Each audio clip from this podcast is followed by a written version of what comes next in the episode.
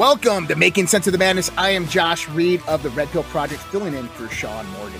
The summer is heating up. Things are getting crazier by the day, from Hunter hacks, incompetent Joe, to chaotic financial collapse. Today, we'll be talking to Dr. Kirk Elliott to get a better understanding of our financial outlook. Then we'll be joined by Graham Ledger for our weekly update, and then Victor Avila, former supervisory special agent with ICE and author of the book Agent Under Fire. We're going to question the mainstream narrative and expose media censorship. Right now, Making Sense of the Madness.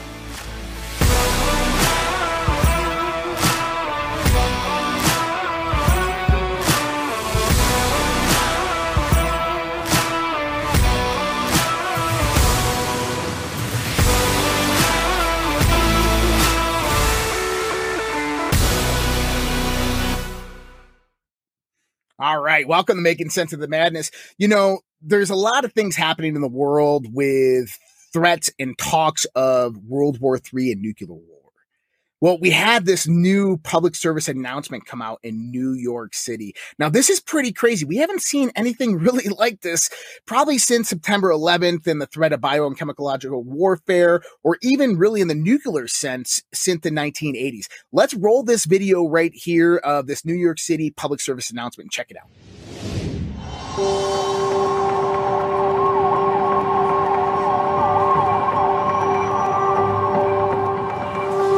So there's been a nuclear attack. Don't ask me how or why, just know that the big one has hit, okay? So what do we do?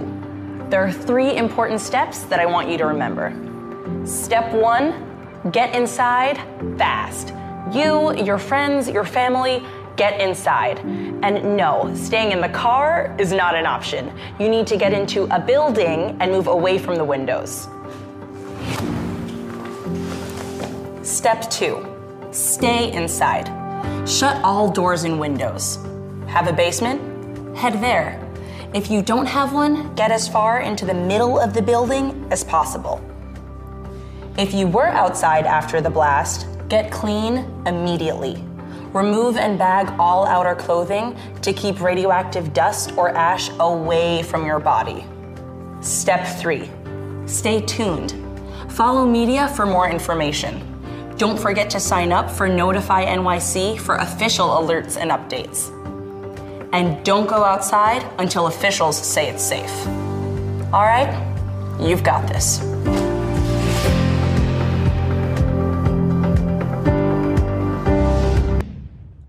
All right, you don't got this, because if you did any of those steps in the advent of a nuclear blast, you'll be dead.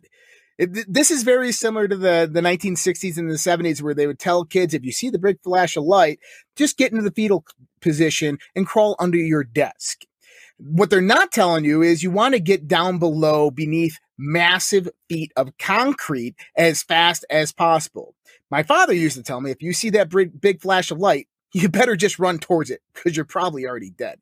But you know what? This is more propaganda and fear mongering that we're seeing coming from the liberal left, we're seeing coming from our government, and the perpetuation of this fear is only going to increase as the days and months and weeks come forth. And you know what? Who do we have to blame for all this? Well, I wouldn't say that it's us, but I would definitely say that it is these people that are perpetuating this agenda, the deep state, which the head puppet right now is Joe Biden. And you know, we have the illegitimate occupation of the White House, the belligerent occupation of the White House by this buffoon right here, whose approval rating has just hit a whopping 33%. And this is the man that is leading the liberal world order, or as Vladimir Putin calls it, totalitarian liberalism. And we're going to see a lot more of mistakes from him. And you know what? The Democrats don't even want him on the 2024 ballot. And the rumors are circulating that President, or that Governor Gavin Newsom is next in line. He's already campaigning in Florida and Utah. And Nancy Pelosi's nephew is going to make a run for the White House. And they'll probably just try to steal that election like they did in 2020, and as well as his recall election. If you have heard, Hunter Biden's iCloud allegedly has been hacked. Now, we're not sure if this was someone who created an iCloud account, backed up Hunter Biden's laptop images and all that, his laptop stuff, and that is saying that they hacked it. But it seems to be there is some new videos. This one we had not seen before. Let's play this just short clip right here of him arguing with a hooker. Dude, I just laid out the bag. It's 2.06. 2.07 without the bag. So how long is 2.0? Well, and, you know, a multimillionaire, son of the president of the United States of America, that's not the type of place that I would probably want to be staying in. That place was garbage and trash.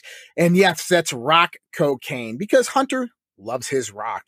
And so what we're seeing come out of this this new drop of data is really nothing new. It just seems to be the same old Hunter. But you've got to remember, this is the same guy that negotiated with the top spy chief in China, who has financial deals with some of the most largest financial corporations out of China, Ukraine, Europe.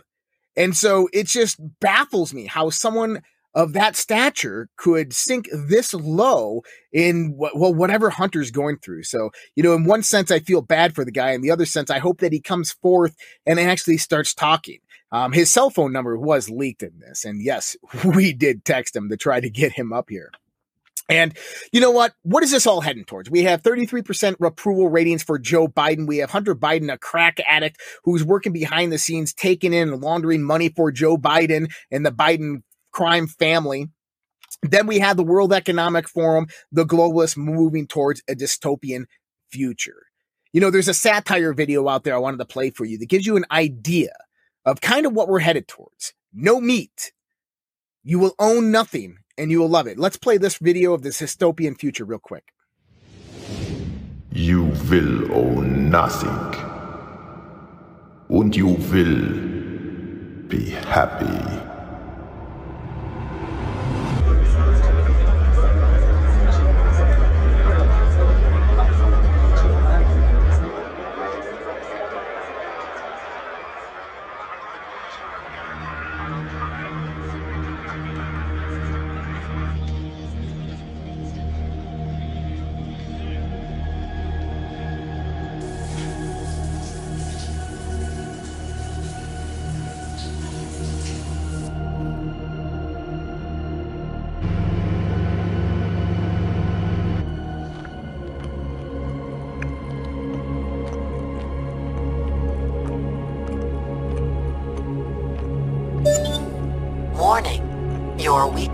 Smart contract will automatically execute in 72 hours.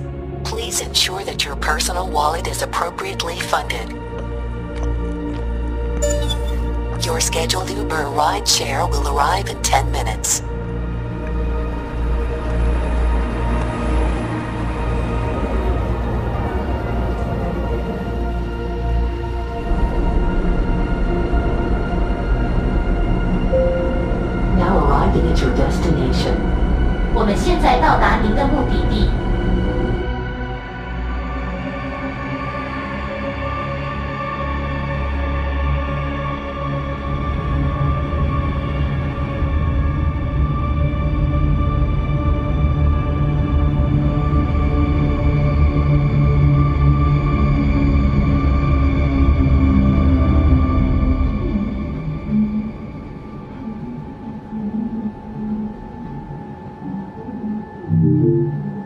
Morning.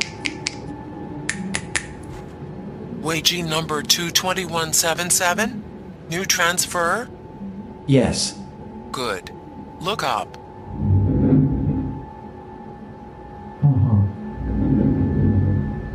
So what do you think of your new work pod? Pretty nice, right? Yeah. It's a bit cramped though. Oof. That's bad speak. I'll let you sort that out. See you at the mandatory Shibuya roll call dance later today. Yikes. You have violated your employment smart contract. Replaying offending speech. It's a bit cramped though. This statement is in direct contradiction with the verified Snopes fact that open office 2.0 work pods are comfortably spacious, combining the safety of closed cubicles with the communal spirit of open office environments. You have been deducted 20 good boy tokens from your weekly income. Warning, projected weekly income is insufficient to meet your weekly rental payment. Please ensure that your wallet is appropriately funded within the next 68 hours. Now, oh my God.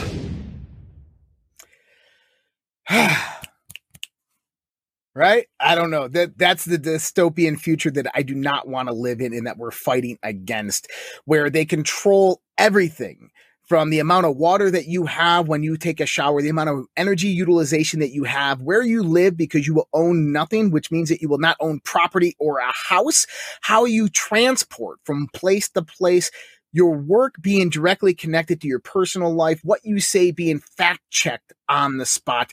That is not the place I want to live in. That is not a world I want to see. And that's what we're fighting about. That's why we're here at American Media Periscope. That's why we're here at Making Sense of the Madness, doing what we do to get this information out to you to avoid those types of worlds that the Agenda 2030 group is wanting to usher in.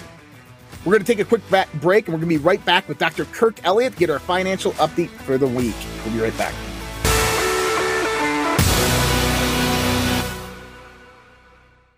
Government-induced inflation, taxes, rising interest rates, political instability.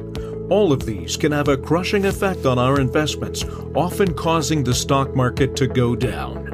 But they can also cause gold and silver to go up. Hi, this is Dr. Kirk Elliott. Buy gold, buy silver, buy now, but buyer beware. Precious metals companies are not created equal. As a PhD economist, I have been in the financial, economic, and precious metals business for 3 decades. The philosophy of my firm is people over profit. I encourage you to read my bio to learn more about me at KirkElliottPhD.com.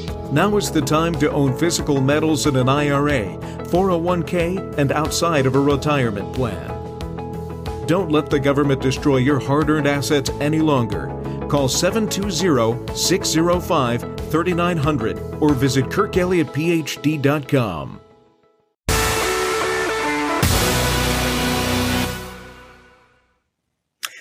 Welcome back to Making Sense of the Madness. Dr. Kirk Elliott, dual PhD economist, founder of KirkElliottPhD.com. Kirk, what is up, my man? How we doing? I'm doing awesome. Sorry, I don't have the normal studio behind me, but I'm traveling today, so... You know what? You get a hotel room today as my studio. But well, that works for us, man. Yeah, things are getting a little bit crazy. So what's very interesting, Josh, so you and I have talked about this on Red Pill for the last half a year. I've been talking about what I'm going to talk about with Sean on Making Sense of the Madness for a little over about a year now. But what we're talking about is the movement, the kind of transcending into a gold-backed currency, right? So there's steps. I think the end result, the end game of everything that we're seeing in this collapse that we're seeing is, if you listen to Klaus Schwab, World Economic Forum, people, World Bank, IMF, is a great reset. It's all about people control, right? It's not a reset of individual freedom. It's a reset that basically gives all of our freedoms to the government. That's what the Great Reset is about. But yet there's another reset that's happening, and that's a financial freedom reset, where this era of central banks is in its twilight. Printing money by fiat, basically by decree, is going the way of the dodo bird. It's lost its time in the sun. And overall, globally, people are seeing, oh my word, we've been lied to by the central banks, by governments, and something has to change, right? So what is the change that's being proposed is a gold-backed currency, right? Well, in American law, our code, the U.S. code, that actually couldn't exist because Nixon closed the gold window in 1971. Basically, no international settlements could be traded in gold or silver, right? So how in the world Could you make international payments a currency that's backed by gold? You really couldn't until July 6th. So July 6th, the House basically omitted two sections of the U.S. code. So people can look this up. If you go to 12 U.S.C. sections 95A to 95B, they omitted them. And this law took effect on July 10th, so just 2 days ago, right? So what did they omit? Here's the language. It says, so what they omitted was these paragraphs said, which related to regulation of transactions in foreign exchange of gold and silver, property transferred, vested interest, enforcement and penalties was omitted from the U.S. Code. So what does that do? It actually says, no, now you can have international settlements and transactions that are done in gold because they took out the provision that says you can't do it in gold and silver. So now, for literally the first time since 1971, when Nixon closed the gold window, the House, the U.S. House, just eliminated those two sections that said international settlements can't be done in gold and silver. So now international settlements can be done in gold and silver, which paves the way for a gold-backed currency. Everything that you and I have been talking about, everything that Sean and I have been talking about, this is amazing. Now, I'm not saying that this is going to happen tomorrow, right? But on July 10th, this became effective.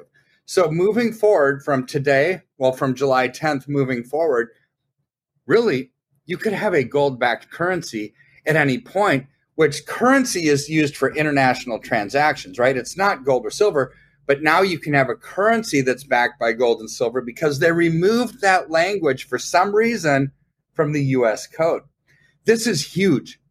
This is a huge thing that nobody's really talking about, but it paves the way for our currency to now have meaning, to have accountability, to have transparency, and to be backed by something that will actually give it value.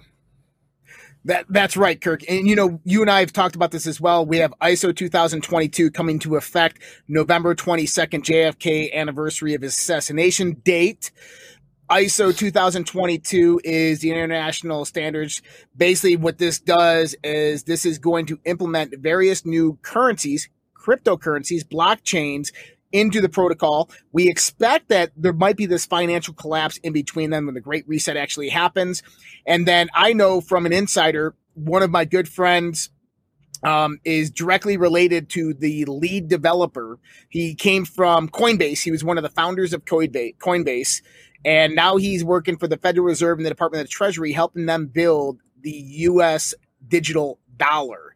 And he said back in June, you have less than 6 months left of your dollar. In January, they are going full CBDC implementation.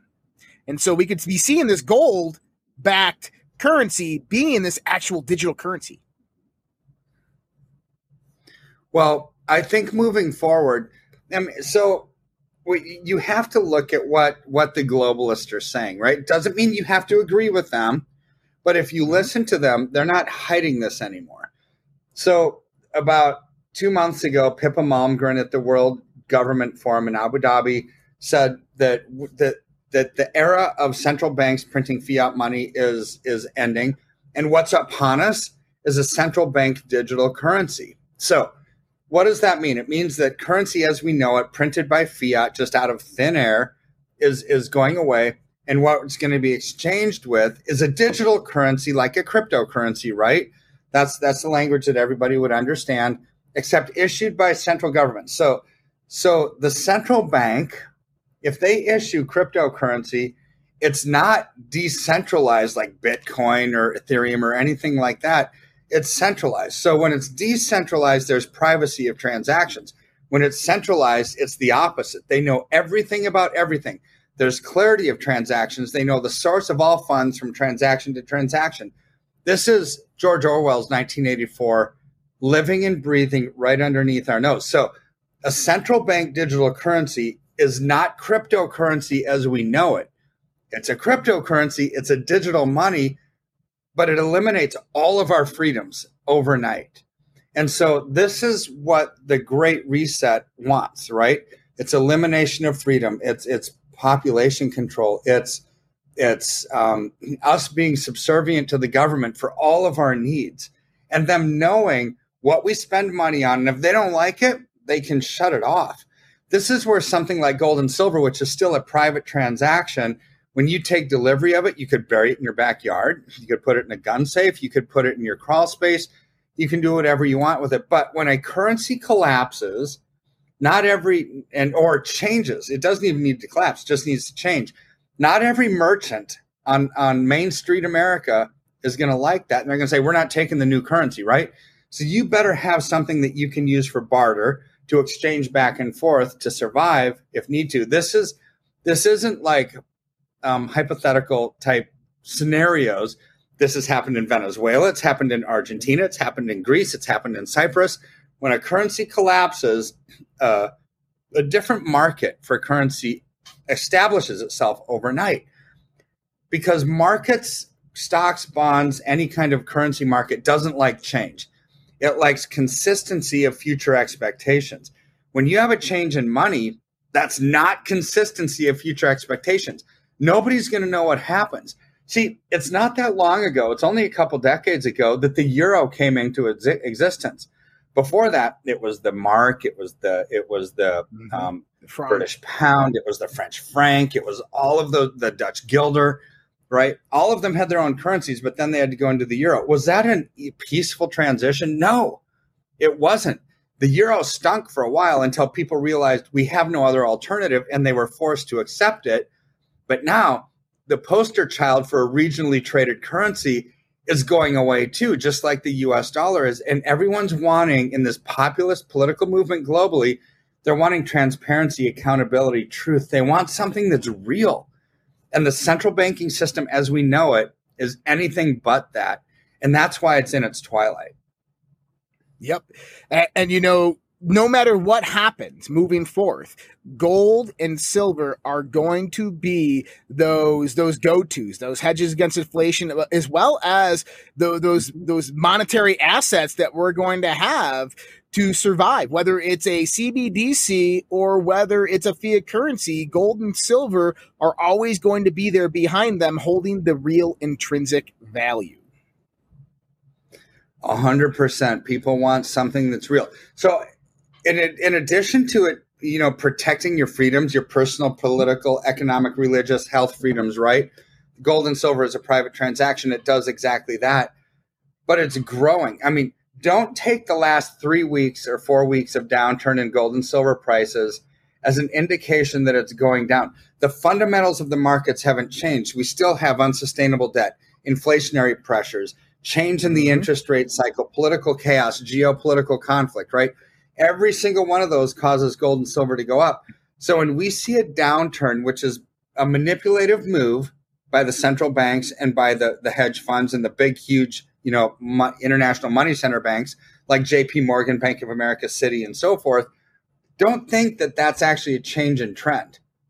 That's a reduction in prices temporarily, which causes us to say, oh, my word, if I'm going to buy gold and silver, I'm going to do it at a discount rather than paying higher prices. This is the best buying opportunity in this generation for gold and silver. Take advantage of it, because moving forward, answer this one question in your mind. Do you think government's getting better? Or do you think it's getting worse? If you think it's getting worse, then invest in gold and silver, because that's when they thrive. Agreed. Kirk, I appreciate your time today, my friend. We're looking forward to having you on the Dr. Light Show tomorrow, as well as talking to you next week again here on Making Sense of the Madness. Appreciate all your insights. We're going to be right back in just a minute with Graham Ledger on more of Making Sense of the Madness. We'll be right back with this.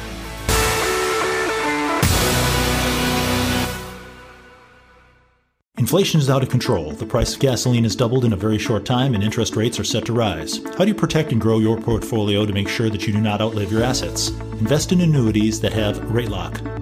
Rate lock is an innovative new feature that allows you to lock in your rate of return at any time during the year to lock in these volatile upswings of the market. And unlike CDs and money market accounts, they accumulate tax-deferred and can participate in the upside of market indexes. And they're probate-free, and they can provide an income that you can't outlive. With all the different companies, features, indexes, and benefits which annuities offer, it can be confusing to choose which annuity is best for your unique situation. Let a company you can trust help you select a rate lock annuity that's right for you.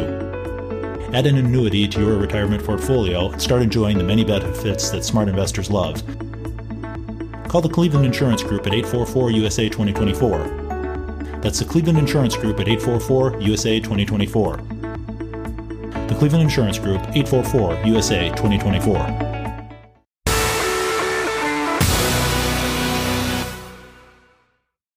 Welcome back to Making Sense of the Madness. I am Josh Reid of the Red Pill Project, filling in for Sean Morgan. Graham Ledger, what's up, my friend? How are we doing today, Graham?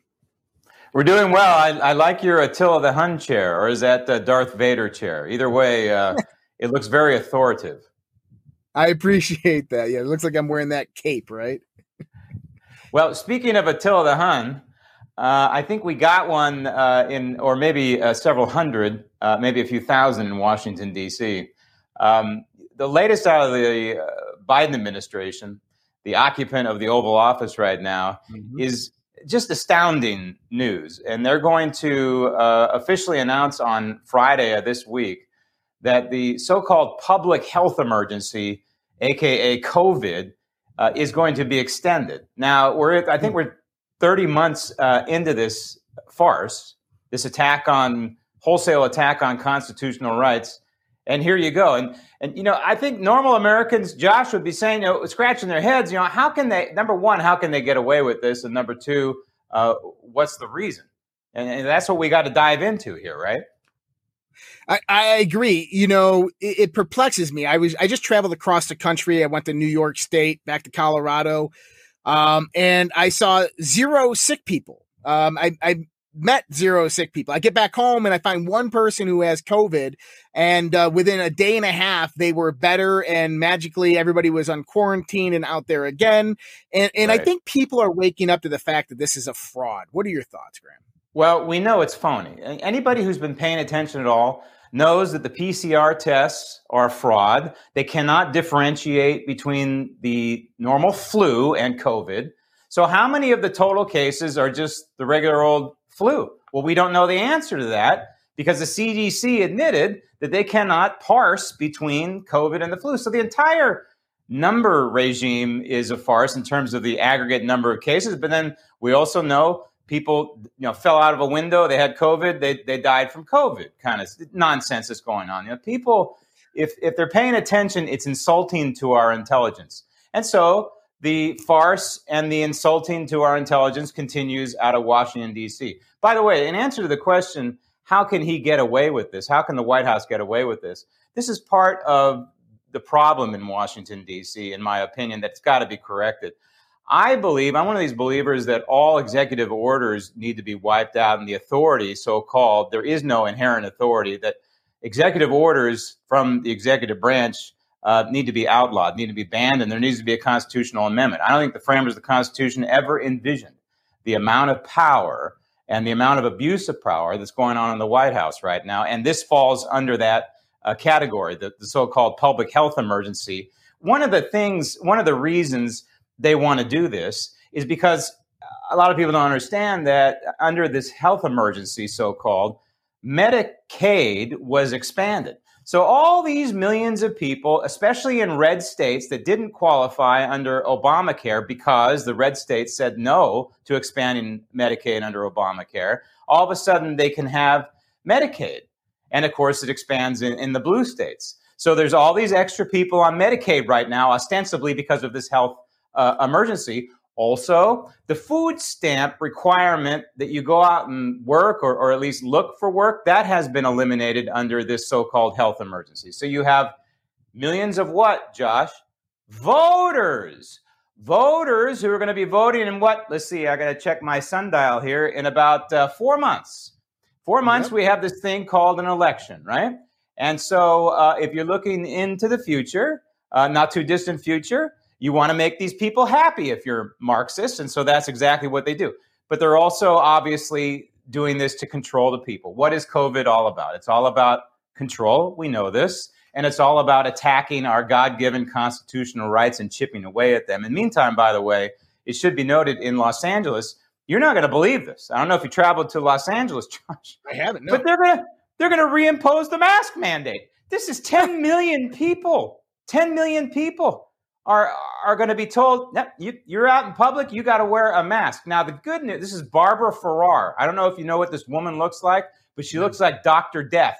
She is an unelected fourth branch of government, if you will, in Los Angeles County. And she is dictating, and I underscore the word dictating, to the 10 million people what to do here. Now, the good news is there's a sheriff in this county named Alex Villanueva who's saying, the hell with you, I'm not going to enforce this. But we have to remember, what is at the crux of all this? The crux is, yes, control, and also, yes, California is the model for what the Marxists want to do nationwide. And California has gone to all mail-in ballots, and they're going to obviously stick to that under this now health emergency they're going to exploit for the next 4 months. And my prediction, Josh, is it's not going to be just 4 months here, but they're going to try and extend this thing another 2 years and 4 months as we go into the 2024 election. I agree, Graham. And, we have the new concerns that they're all talking about, the CDC, the WHO, about the BA.5 variant, this one that makes you pass out, hyperventilate in the middle of the night. It's causing all types of drama, primarily in vaccinated people. But we know that they're going to utilize this as a mechanism to implement maybe restrictions and lockdowns prior to the midterm elections and expand this into the fall. So they're doing the mask mandates in Los Angeles County. We have the White House talking about all this, extending the emergency. What about the rest of the country? What do you think is going to happen there? Yeah, what about the rest of the country? We seem to be going about our lives. We seem to be living our lives. We seem to understand that COVID exists, and we maybe overreacted. I hope most people realize that now. I was one of the people on record, Josh, in March of 2020 and April of 2020, I was begging businesses. I was begging churches. I was begging people not to buy into this crap.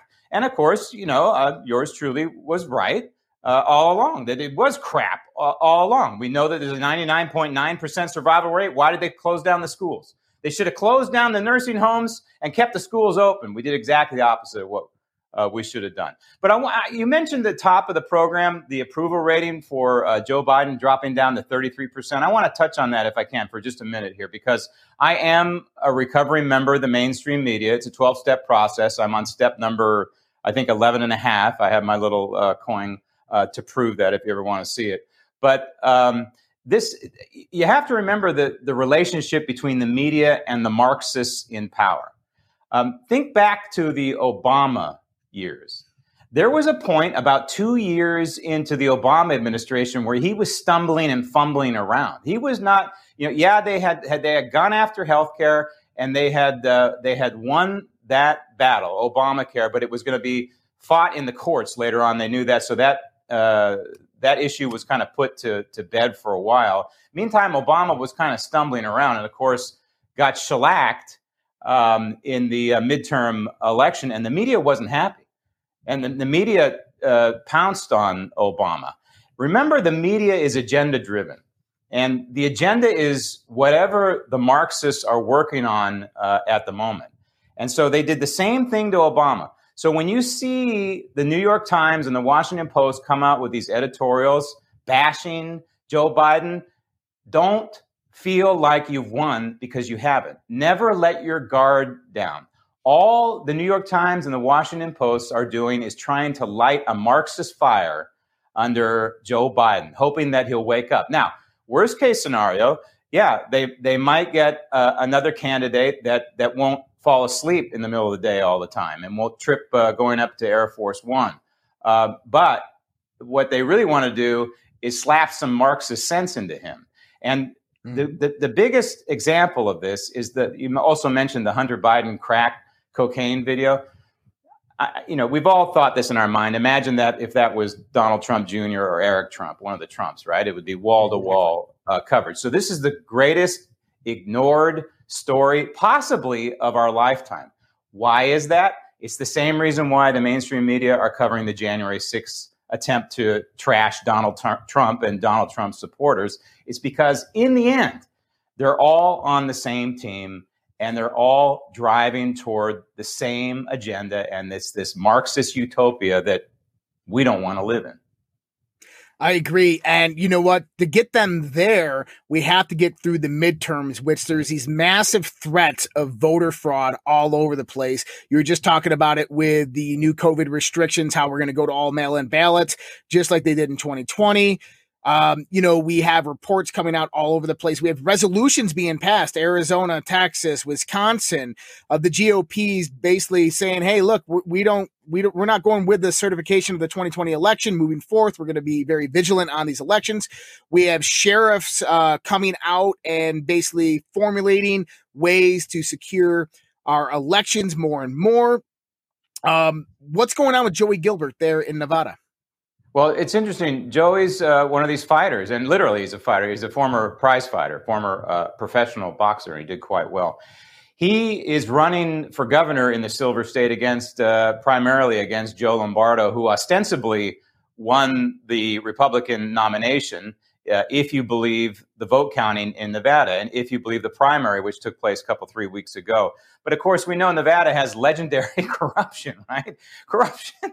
I mean, they're finding bodies at the bottom of Lake Mead they didn't know existed only because the water has receded so far. But Joey Gilbert is fairly certain that this legendary corruption is indeed permeating the balloting process as well. Here's an example. Roll tape. So we're going to contest the election for a lot of things. The top ones are going to be there's no chain of custody whatsoever on a single ballot.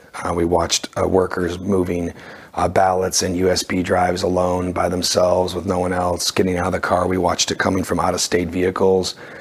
Just didn't make any sense. Election workers that weren't from the same, weren't from anywhere in the state. There's a huge issue with signature verification. So there was very little done, if any. You can see them on video. They're just scanning the ballot and then throwing it through. Not one time did anybody open it up and look at the signature line and pass it through. The other thing is we have someone on camera saying that the machines are connected to MiFi or Wi-Fi. That same individual goes on to say that they've been counting the early ballots, the early voting for a week, totally unsupervised. So they just keep stacking up. 44,000 nonpartisans, independents were disenfranchised, weren't allowed to vote because of a screw up with the DMV.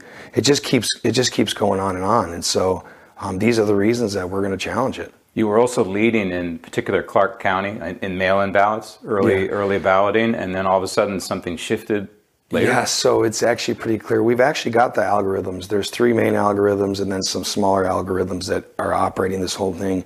But when you're winning the early voting and the mail-in voting almost 2 and 3 to 1 in Clark County, and then election day, it shifts the other way to Joe Lombardo, There's a big issue. Now, Pennsylvania, of course, Georgia, Michigan, I said Georgia, Arizona, and Wisconsin are the main swing states. But Nevada, if you remember, was a swing state as well until, of course, the votes started pouring in. It should be noted that Donald Trump was mentioning many times during his rally in Anchorage over the weekend that Wisconsin's Supreme Court outlawed the drop boxes, the infamous drop boxes that we saw in 2,000 mules being stuffed. So there are some steps in the right direction. They've gone to paper ballots, got rid of the electronic voting machines in several counties in Nevada. And as you mentioned, a few other steps in the right direction. And this is where this country needs to go, really needs to go back. Unless we do the dip the finger in the ink like they do in the Middle East, we need to go back to paper ballots. We need to go back to a single election day. We need to make sure that there's voter ID of some kind. And this needs to be institutionalized, I think cemented, codified in the United States Constitution. And by the way, you can watch the entire interview with Joey Gilbert on the American Media Periscope website. Graham, love your insights. Much appreciated for you. Thank you so much for joining us today. You're going to see Sean next week on Making Sense of the Madness, but appreciate you, my friend. Thank you so much. And as a reminder, Joey Gilbert will be on Making Sense of the Madness tomorrow with Sean Morgan. We're going to take a quick break. We're going to be right back with Mr. Victor Avila, retired supervisory special agent with the U.S. Immigration and Customs Enforcement, Homeland Security Investigations, right after this message. We'll be right back.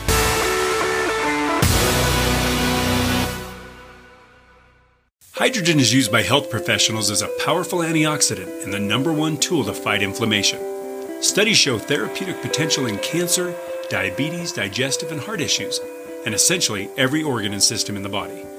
This is not medical advice because I'm not your doctor, but if you have any health concerns, I strongly recommend that you learn more about hydrogen. Get educated at holyhydrogen.com and order the best hydrogen generator known to man. Because hydrogen is the smallest molecule in existence, it can pass through the cell membrane and even the blood-brain barrier to clear out inflammation and free radical damage where other antioxidants just can't get to. Visit holyhydrogen.com to see the latest technology that elevates your immune system and fights inflammation. Search their research library to see if hydrogen has a track record for helping a health concern you're dealing with. Make sure to use your special American Media Periscope code, AMP, for $100 off your order. holyhydrogen.com.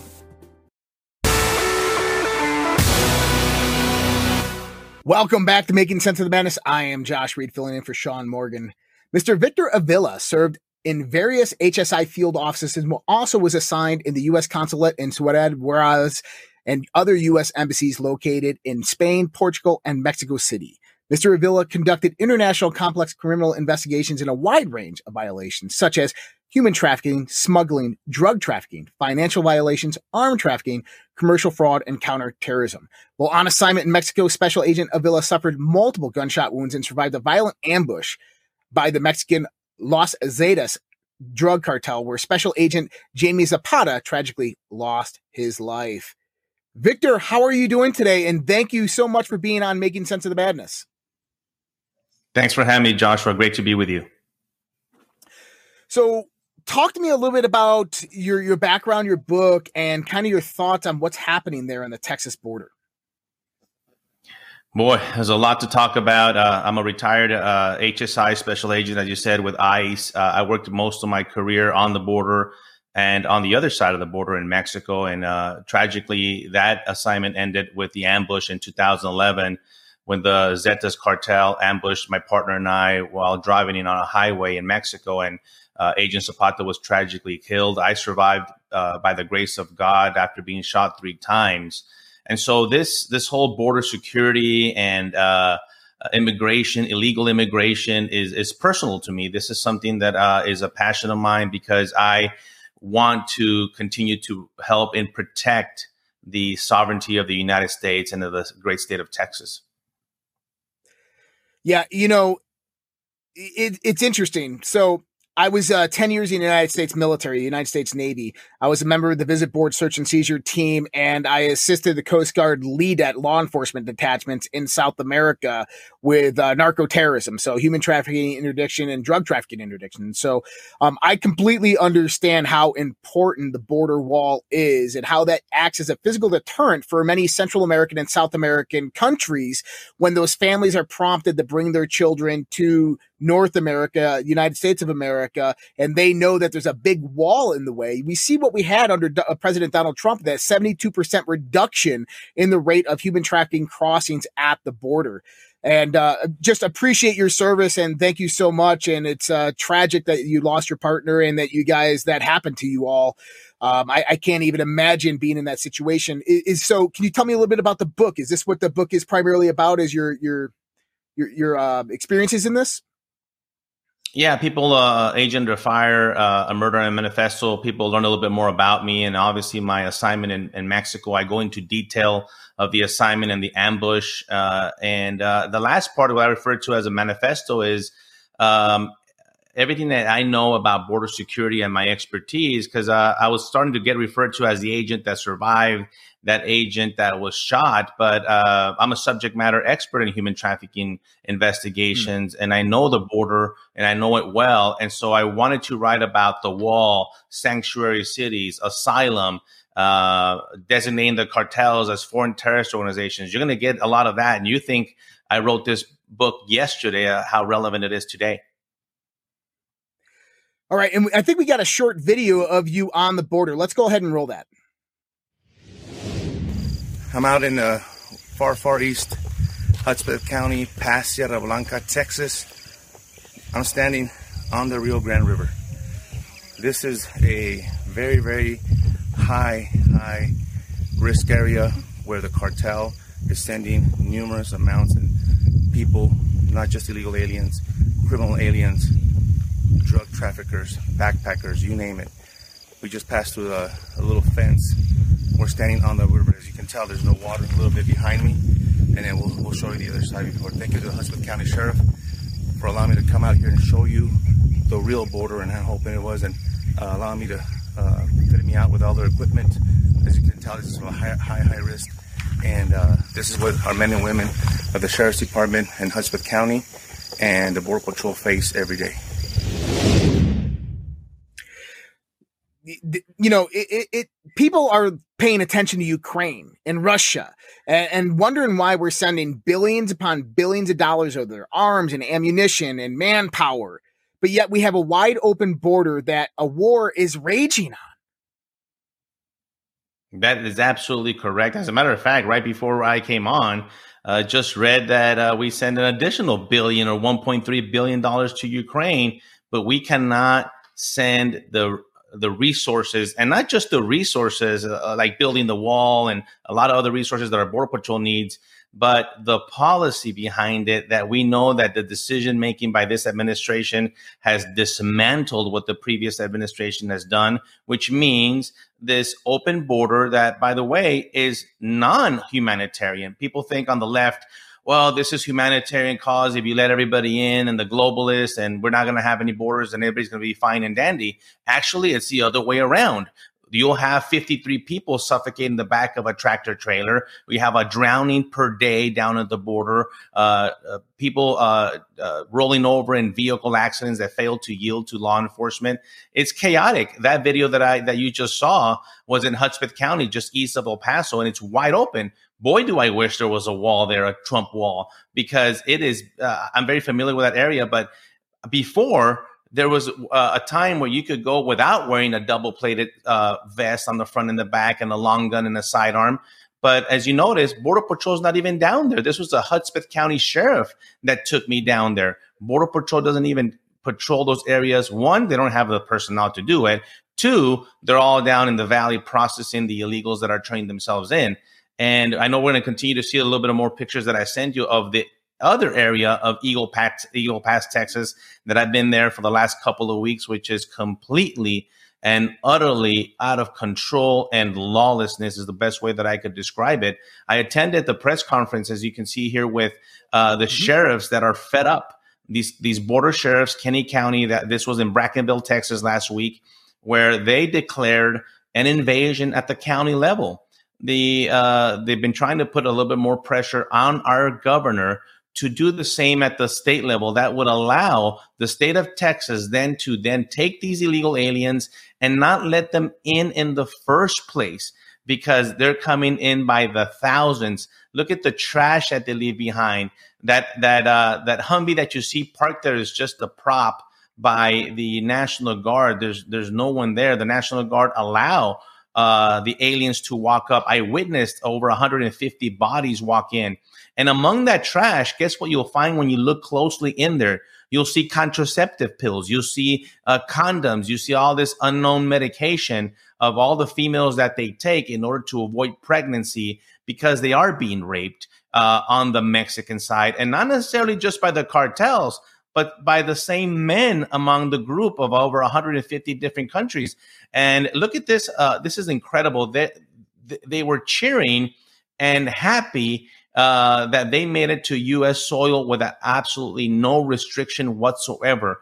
They are disrespecting our Constitution, disrespecting our laws, and our sovereignty as a nation. Because if, as we do this interview, the Mexican the president is at the White House, and I'm telling you, they're not having this conversation. Because if the president was out there right now looking for what's best for the safety and security and national security of this country, he would have Mexico end this today, because Mexico is 100% complicit in what is happening, because the people that are coming from these other countries are also illegally present in Mexico, and Mexico refuses to do anything about it. As a matter of fact, giving them passes to come straight to our border. And I'll give you an update. Last 2 weeks that I was in Eagle Pass, Texas, I witnessed about 400 to 500 illegals come in. Not one Mexican, not one Central American. All of them from Ecuador, Cuba, Haiti, and South America. No one. And I'm like, what's going on? Well, the Mexicans and the Central Americans are being smuggled by the cartel. That's why you saw the 53 that died were mostly from Mexico and Central America in the back of that tractor trailer. And you're going to continue to see these horrific and hear these stories of the loss of life because the cartels treat them as commodities. We know that. It's a dollar sign for them. They continue to make the billions of dollars and use these individuals in a trafficking sense now, both in a sexing trafficking, which is my special expertise, where I've seen them take these young girls and children to Chicago, New York, Miami, Houston, and sexually exploit them, but also the men that are they exploited to then go to these states all over the country, by the way, Wisconsin, Maryland, Portland, they're going everywhere, and sell the drugs, sell the fentanyl to pay off the debt that they still owe the cartel. The cartel have become the number one human trafficker. And the second one is this administration for allowing to do it. That's right. And, you know, the fentanyl and the meth that's coming over to the borders, you know, the cartels are just the mules that are running this. A lot of this fentanyl is actually coming over via Venezuela through China. We've had massive upbringings of drugs through Central and South America into Mexico over the United States border. This has caused hundreds of thousands of deaths in the United States through overdoses. This is war. This is a warfare in American soil that's happening right now. It's unconventional. It's utilizing invasion techniques. It's using people ages 18 to 25. I know a lot of the people that are coming over the border, some of them are 18 to 25-year-old age males that are coming over from other countries. We're even seeing some of Eastern European as well as Indo-Asian descent coming over that border. We're having the drugs flow over. We're having guns and ammunition flow over. You know, what do we need to do, Victor? What needs to be done? What's the solution that we have here? The solution is pretty simple, and you could take this complex issue and really the solution is simple and allowing first our Border Patrol to exercise and enforce the laws that we already have that were constitutionally, legislatively passed by Congress many, many years ago. We're not allowing them to do that. There's no enforcement whatsoever of any law. But here's the problem. It's not just the Border Patrol and on the line. It's the Department of Justice. Because even if the border agent wanted to detain an illegal alien and charge him with 8 U.S.C. 1325, illegal entry into the country, the Department of Justice to the U.S. Attorney's Office would decline that prosecution. And that's happening over and over and over again. The same way with human smugglers. They'll catch a load. They'll get the driver. But the AUSA declines that prosecution. Sometimes then Border Patrol will send it over to the state, to these sheriffs for prosecution. And guess what? You have a DA, Soros-funded DA, who also declines prosecution. And we're back at step one. Guess what? The bodies, either some might get returned, but most of them will eventually make it into the country. And I want to add something about the military age males. You're absolutely correct. I interviewed them from Venezuela last week. And not only were there military age males, there were military soldiers from Venezuela. They admitted to me that they were military men, obviously no longer active. They're not in that country, but these are trained soldiers. And we don't know what they're going to do. We have no idea. They're not completely vetted, and we're allowing them in every corner of our country. They will be in your neck of the woods, and you will feel the effect, if not already. I've spoken to sheriffs in South Dakota, in Montana, where they've seen the cartel presence. Their homicides rates go crazy. The meth that is associated with the crime go out of control in these small towns. They are being affected, and it's all down what's happening at the border. And it's the administration that's allowing it to happen. They're purposely doing it. It's deliberate. There's no question about it. Yeah. Victor, stay with us. We're going to take a quick break. We're going to be right back with more Victor Avila here on Making Sense of Madness.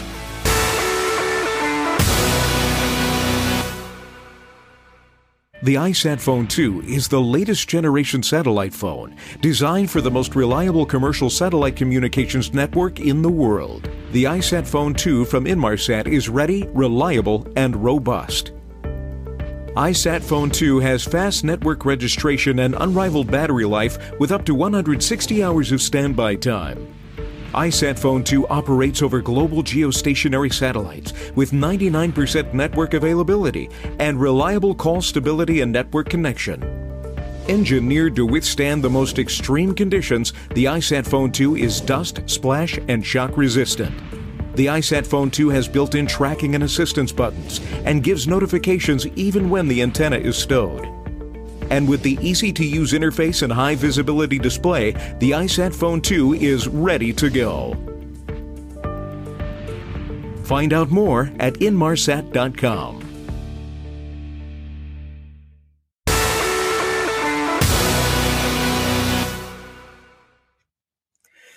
Victor, I appreciate you joining us today. And, you know, there's a lot of things happening right now in the world. You know, United States is being invaded by a foreign enemy. It's warfare at its finest. We have the potential for Russia moving into Nicaragua, which brings them about 1,500 miles away from the U.S. southern border. We only got a few minutes left, but please give me your thoughts on where really what you think this is all headed towards. Absolutely. This is a national security, public safety issue. You know, illegal immigration is one way that they're doing it and sending the thousands of people, but it's the bad people that are coming in. I'm talking about Russia. I'm talking about China. China, as you mentioned earlier, heavy, heavy presence in Mexico by providing the cartels with the precursors for the drugs, the fentanyl, the meth. They are heavily involved in buying land. In Texas, last year, a Chinese national with ties to the CCP bought 140,000 acres. That's right, 140,000 acres near Del Rio, Texas, on the border next to Laughlin Air Force Base. And so they're coming at us from every angle. And it's the terrorism, it's the national security of these individuals that we know are coming through the southern border. They're coming through Mexico because we've identified all of them. How many of those have we not identified that have made it through undetected into our country? Plus, I do a lot of presentations around the country, and I always see the individuals that are already in this country that sympathize with these individuals. And let me tell you, even when I served in Mexico 10 years ago, they were already present there. We call them SIA, special interest aliens, people from Bangladesh, Somalia, Yemen. They have been in the Middle East. They have been in, and they continue to be there. They have formed and established neighborhoods and mosques and whatever you call it. They're in Mexico, and so now they make it even easier for now. This administration says, "Bring in your people. We'll disguise them. They'll shave their beards. They'll speak the language, and in they come." And we have no idea what those intentions are. So you're absolutely right. The threat is right here, right next to us, not 6,000 miles away. And it's important, and it's time that we start paying real attention to this threat. I agree 100%. Victor Avila, thank you so much for joining me today on Making Sense of the Madness. We can't wait to talk to you again, and appreciate the hard work, your dedication to service, and your continued service as well. Thank you so much, Victor. Thanks, Joshua.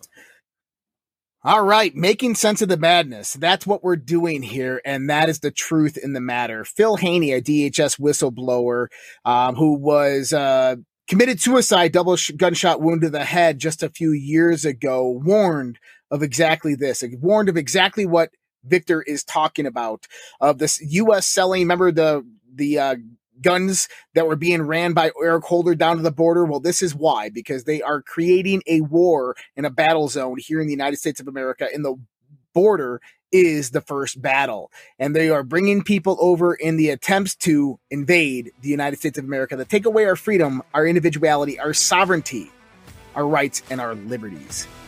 And what we're going to do is we're going to keep on exposing it. We're going to keep on fighting it, and we're going to save America, because in the end, God wins. Much love, respect. God bless you guys. I hope you guys have a great day tomorrow on Making Sense of Madness with Sean Morgan. Have a great night. Talk to you soon.